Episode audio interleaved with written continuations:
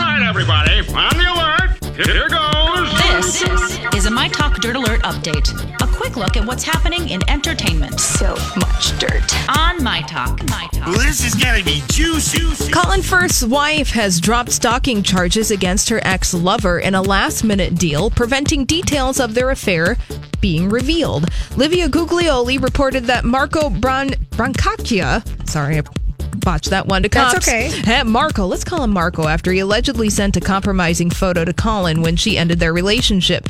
And Marco and Livia got together when she briefly split from Colin in 2016. But prosecutors said Marco subjected the couple to a terrifying ordeal after Livia went back to her husband. So, in uh, the spirit of privacy, this has all been settled, and we will not know the details of all of that. Mm. Justin Timberlake is out of the woods after his album Man of the Woods dropped and flopped earlier this year. It did, didn't it? Oh my God. That was a Nobody big was, flop. Mm-hmm. here for it. He was like his flannel drag. Uh uh Uh, JT is hitting the reset button with a new track called Soulmate. He dropped it on Tuesday. The single is not from the album.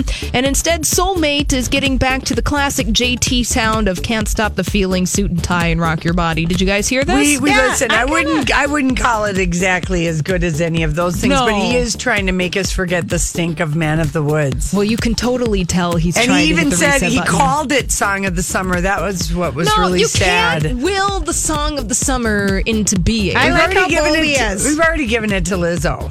Good job. she boys. deserves it. Yes, that's a great song. Michael Bublé and his wife Luciana are expecting their first daughter together. She's due in three weeks. Bublé confirmed the pregnancy back in March when he hit the stage at the Juno Awards, and they are already parents to son Noah and Elias. So congratulations to them. And in case you missed it, the new Fourth of July meme is Jay Z riding on a jet ski, living his best life. Which Yeah. is so funny because the photo is from 2016 and he's got a helmet on.